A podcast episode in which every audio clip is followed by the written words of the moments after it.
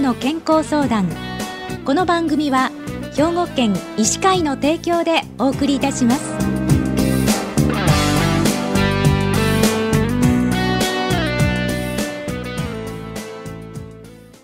みんなの健康相談ご案内の広市加子です。今週は兵庫県医師会の神戸市中央区小型内科ハーバーランドリウマチクリニックの小型義則先生にお話をお伺いします。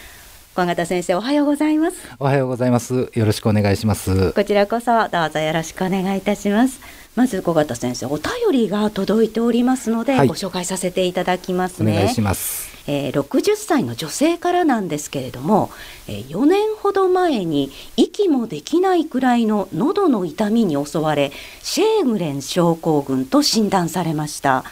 その数年前から唾液が少なく口が乾く症状がありました。特に治療はしていなかったのですが昨年1月に再びガラスが刺さるような喉の痛みが2週間ほど続き唾液もさらに減っているように思い免疫内科を受診。薬が処方されています。これから先嚥下障害や日々の QOL の低下が必要です。ご助言お願いしますといただいてるんですけれども、はい。小型先生このシェーグレン症候群と診断されたということなんですけれども、はい、あまり聞かない病気なんですけれどもどんな病気なんでしょうか？そうですねえー、類腺唾液腺をご自分の免疫が攻撃する病気で、えー、自己免疫性疾患と呼ばれる病気のうちの一つです、はい、えー、そのために、えー、涙の量や、えー、唾液量が減少して乾燥症状としてドライアイドライマウスを訴えられるご病気です、うん、この方の場合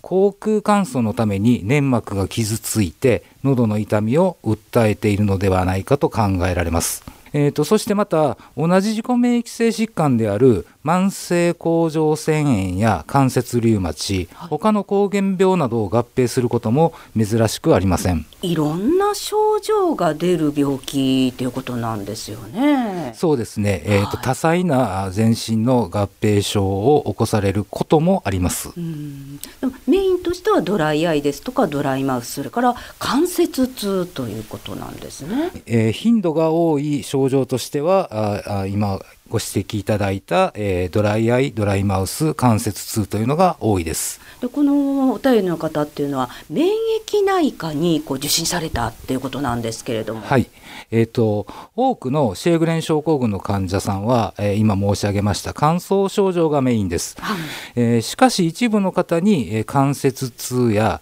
間質性肺炎間質性腎炎え貧血白血球減少といった内科疾患を合併されることがあります。内臓病変や他の自己免疫性疾患の合併を内科としてチェックをしています。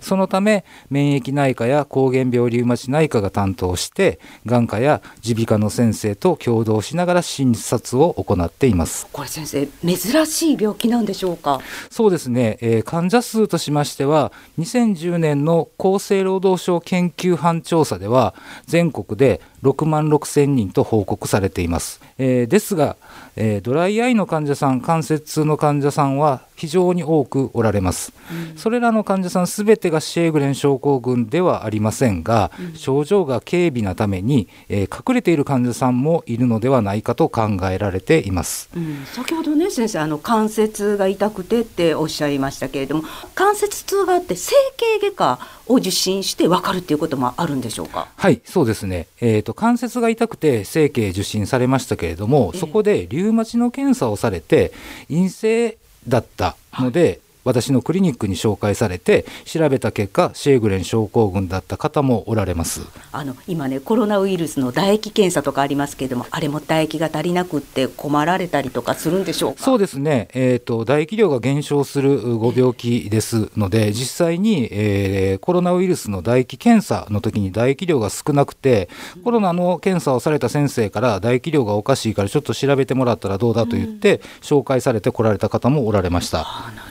患者数ってどれくらいいらっしゃるんでしょう？推定の患者数としましては、えー、10万人から30万人とする報告もあります、うん、ので気づかないままもしくは気づかれないまま過ごされている方も多いのかもしれません。じゃ診断はどのようにつけられるんですか？はい、えー、厚生労働省の診断基準というものがございましてそれを用いて行っています、うん、えー、採血でシェーグレン症候群の検査をしまたあの眼科の方で涙の量ですねを測っていただいて角膜の状態を診察診察してもらって、えー、異常所見があればシェーグレン症候群という診断になりますし、それでも診断がつかない場合は唇の唾液腺を生検して診断することもありますこのシェーグレン症候群っていうのは難病に指定されてるそうですね。そうですね。えー、2015年から、えー、指定難病に認定されています。じゃあこの難病に指定されるとどういうことが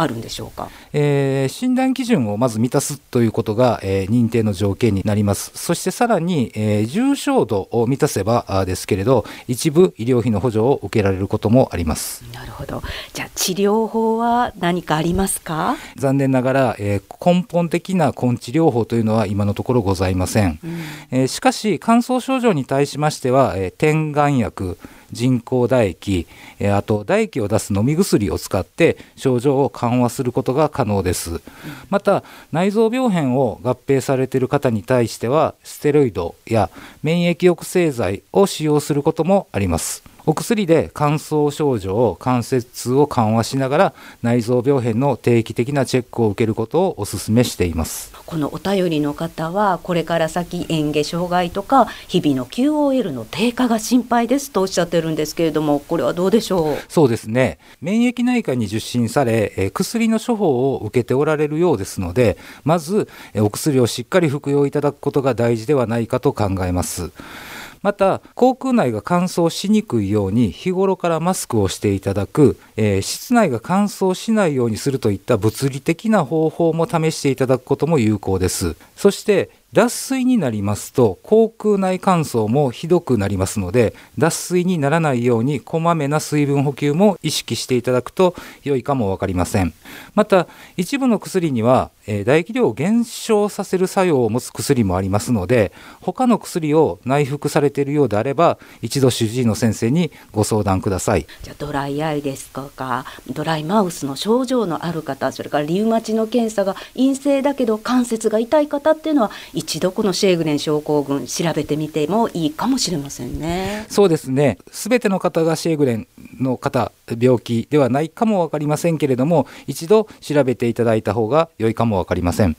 はい、わかりました。ありがとうございました。今週は兵庫県医師会の神戸市中央区小型内科ハーバーランドリウマチクリニックの小型義則先生にシェーグレン症候群についてお伺いしました。今日どうもありがとうございました。ありがとうございました。